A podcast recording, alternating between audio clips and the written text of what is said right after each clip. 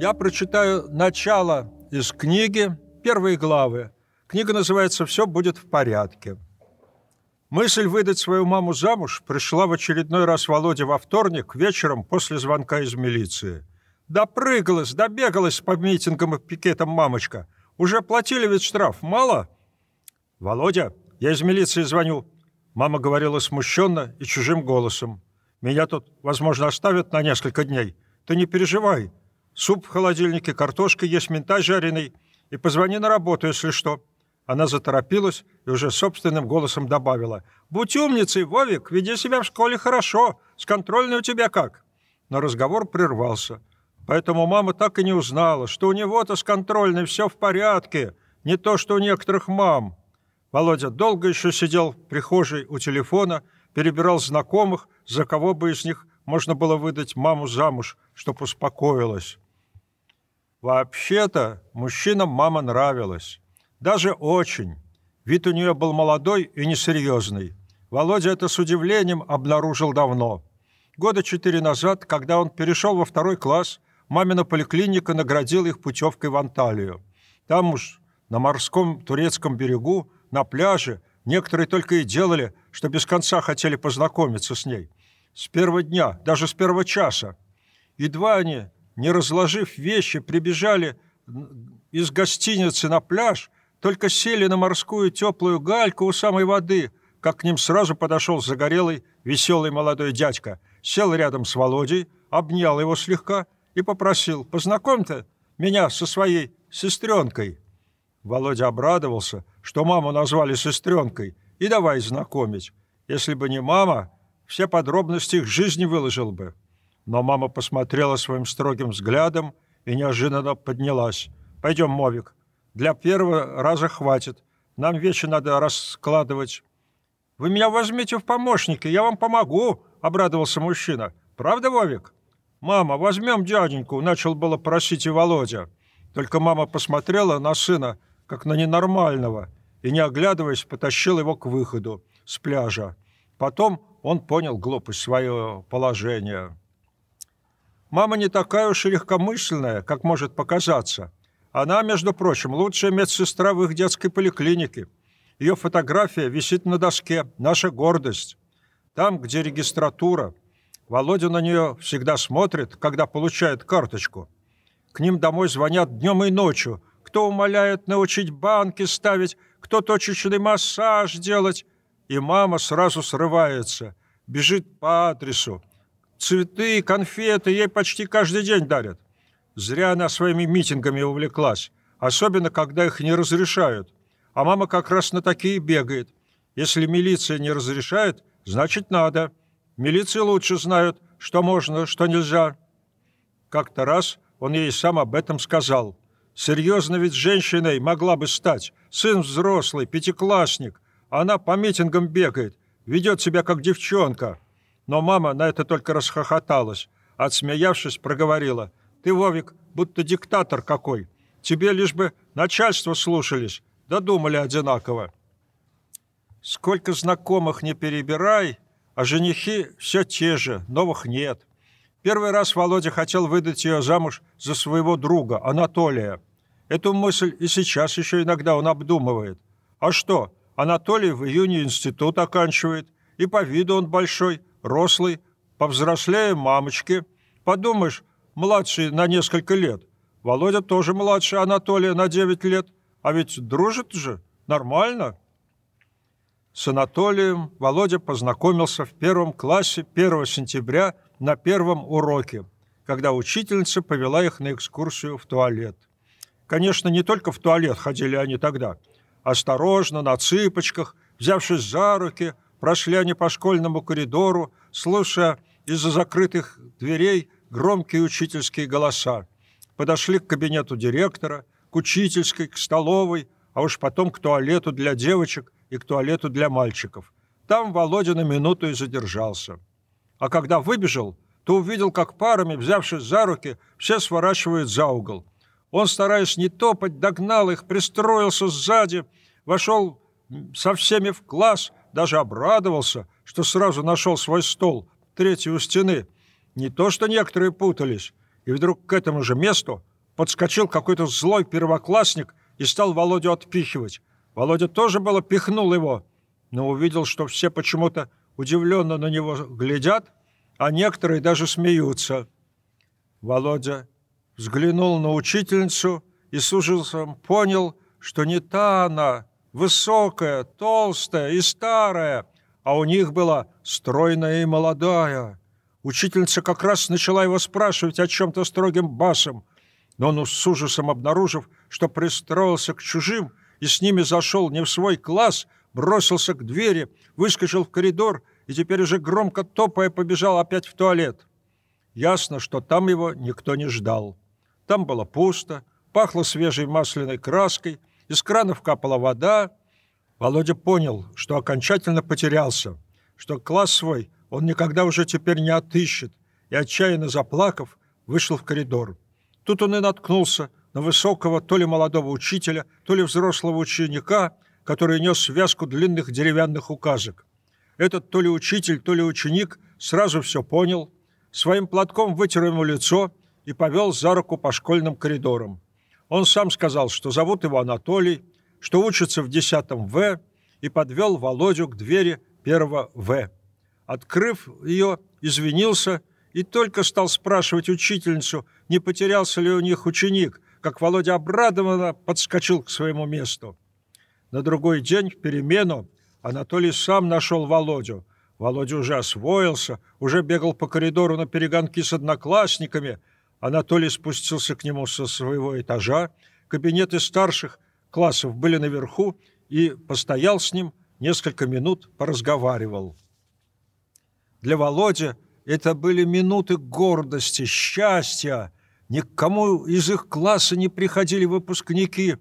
И Володя настолько расхрабрился, что громко спросил, «А ты усы сам бреешь или в парикмахерской?» У Анатолия и правда пробивались темные усы. Но, как потом выяснилось, он не брился еще ни разу, и лишь после этого вопроса попросил у родителей деньги на бритву.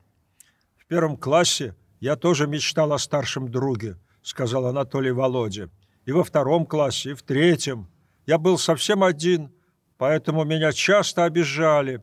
А в четвертом я стал здорово расти, занялся айкидо и сам стал всех защищать. А еще решил, что обязательно возьму себе в друзья первоклассника. Если хочешь, можешь считать себя моим другом. Человек должен расти в ощущении безопасности и должен знать, что нужен всем». Вообще-то, отец у Володи когда-то был. Только они друг о друге не знали. Однажды Володя, тогда учился в четвертом классе, он пошел с мамой по Невскому, и вдруг около пассажа мама схватила его за руку, больно сжала, толкнула за столб и приказала тихо «Не двигайся! Видишь, мужчина в красные «Жигули» садится». Недалеко от них пожилой, очень серьезный человек открывал дверь у «Жигулей» новой модели – и в ту же машину садились невысокая худенькая женщина, взрослая девушка, похожая на нее, а рядом с мужчиной девчонка. Лет ей было, наверное, столько же, сколько Володя. Девчонка о чем-то весело рассказывала, и все улыбались. «Это твой отец», — сказала вдруг мама. На редкие вопросы об отце мама лишь отшучивалась, да Володя не задавал их давно. Только тихо, он о тебе не знает, понял? Вообще не знает даже не догадывается, что ты живешь на свете. А если когда-нибудь узнает, то это принесет несчастье сразу нескольким людям. И мне в том числе. Понял? Володя так и не спросил ни разу маму, с чего, с чего бы это известие о том, что он живет на свете, сделает людей несчастными.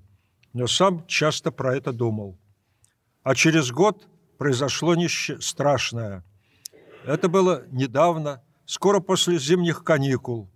Вот что, сказала мама однажды утром, ты сегодня в школу не пойдешь, и я на работу тоже. Голос у нее был странный. Мы поедем на кладбище. Умер твой отец, и там будут его хоронить. Мы постоим в сторонке, а потом положим цветы. Володя по-прежнему ничего не спрашивал, только кивнул. Мама потом сама добавила, что про болезнь отца ничего не знала, Он, оказывается, лежал в больнице все последние месяцы.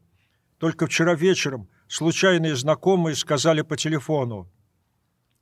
Автобус мучительно долго тащился до кладбища, и мама нервничала. Вдруг они опоздают, но не опоздали. Группа людей как раз входила на главную аллею. Мама кого-то там узнала, ухватила Володю за руку. «Это он, да, пошли». Они с мамой пошли за людьми, как бы вместе с ними, но и чуть отдельно. Мама держала большой сверток с живыми тюльпанами. Впереди несли несколько венков, потом на большой каталке везли гроб, обшитый красной материей, и Володя по-взрослому подумал, что теперь он никогда не увидит отца. А ведь он всю эту последнюю зиму тайно мечтал о встрече. Володя представлял, как окончит школу, станет взрослым, и вот они встретятся, два взрослых человека. Один молодой, быть может, студент, как Анатолий, другой же пожилой. Встретятся где-то почти случайно и разговорятся. Отец неожиданно удивится, какой же Володя умный, как здорово все понимает. И тут нечаянная догадка озарит его сознание.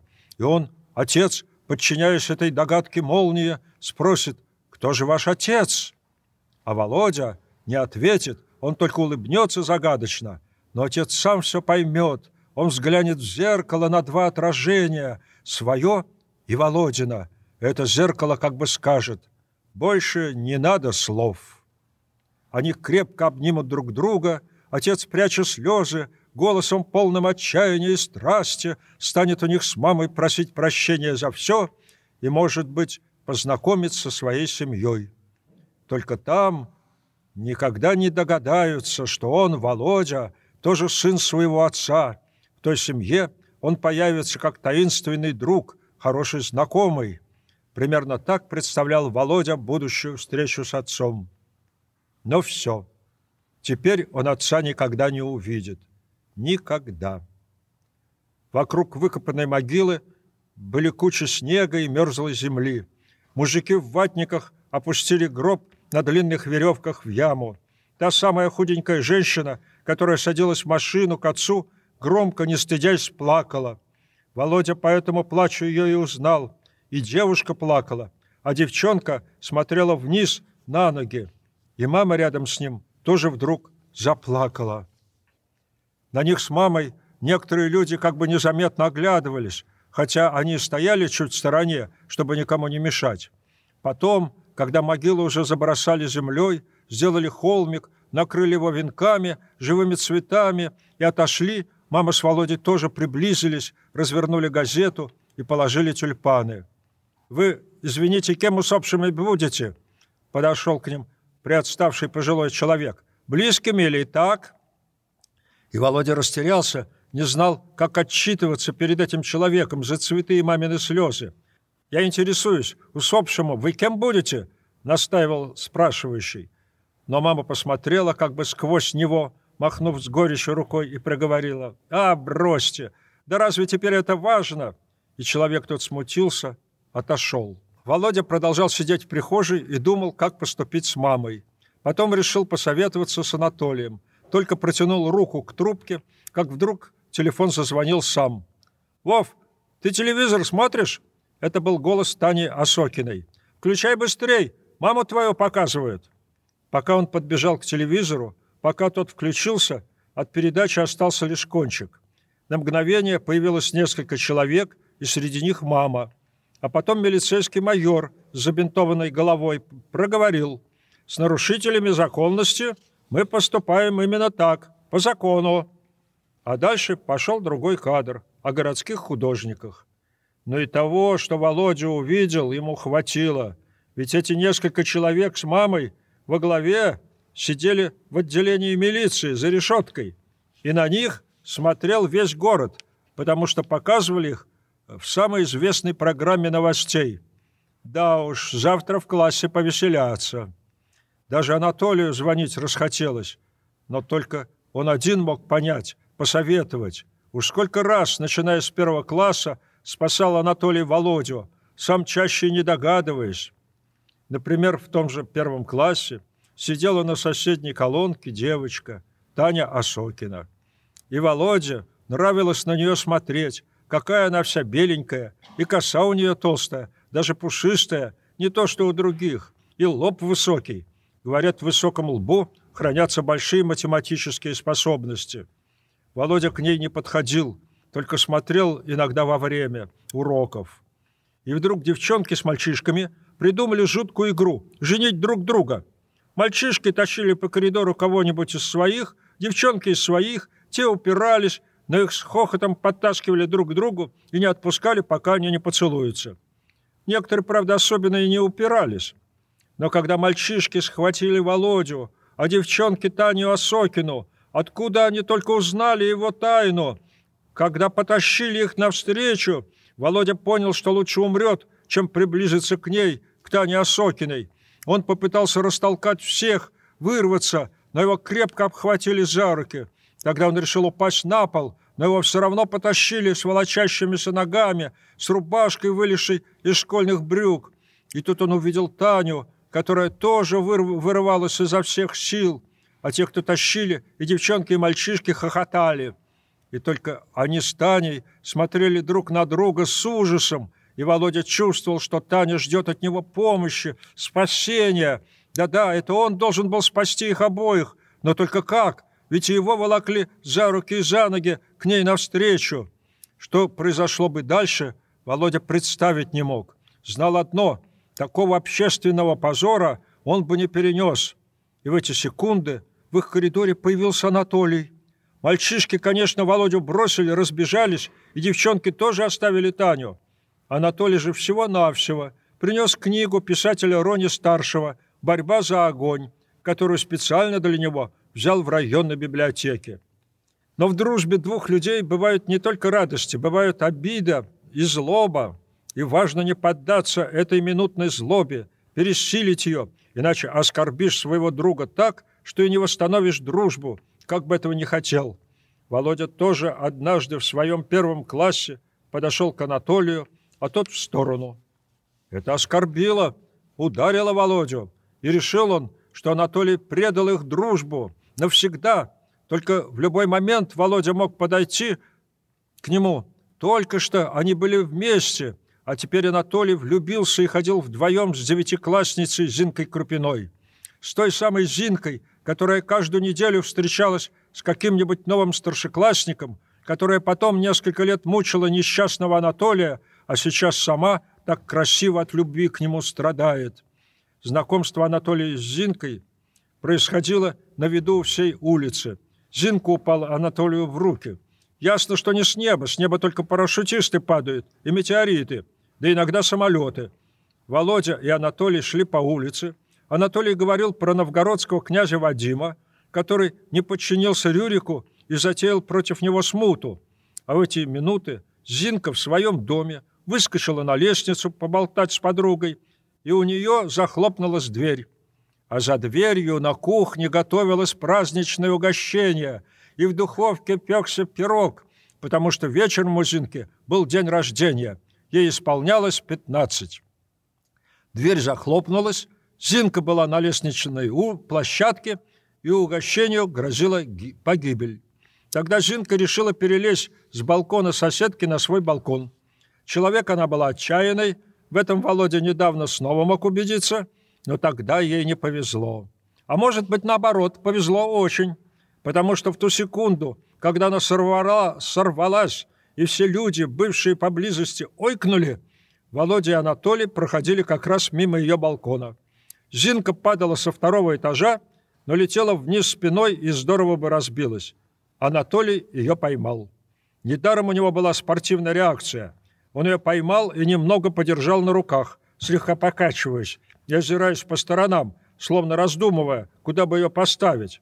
На самом-то деле Анатолий потом сознался Володе, что когда, она при... когда он принял ее на руки, он с трудом ее удержал и сам с трудом удержался на ногах и чуть не застонал от боли. А Зинка настолько одурела во время падения, что даже не разобрала, кто ее держит, взрослый человек или школьник, только сильно большой и широкоплечий. «Спасибо, дяденька», — сказала она, обнимая его, а потом добавила, «Извините, пожалуйста». Анатолий смутился стал ставить ее на ноги, она вдруг попросила, «Подсадите меня, пожалуйста, на балкон, у меня пирог горит». И Анатолий снова поднял ее в воздух на вытянутых руках. Она зацепилась за перила своего балкона, перебралась через них, открыла дверь в комнату и уже из дверей победительски улыбнулась и потом крикнула «Приходите сегодня на день рождения, квартира 7!» Она, конечно, не всерьез пригласила, просто разглядела, наконец, что Анатолий никакой не дяденька, но Анатолий пришел и впервые в жизни принес подарок цветы. Через несколько дней после этого приключения подошел Володя к школе, чтобы Анатолий, Анатолия встретить и вместе до его дома пройтись, про князя Рюрика еще поразговаривать, и видит, Анатолий вместе с Зинкой из школы выходит. Идут, весело болтают. Зинка цветную варежку в руке несет. «Анатолий!» — закричал Володя через всю улицу. Только тогда они и остановились. «Тебе что?» — спросил Анатолий, как будто чужой. А Жинка его уже нетерпеливо за рукав дергает и в лицо заглядывает. «Анатолий, пойдем со мной, ты мне про князя Рюрика еще расскажешь», — заговорил Володя.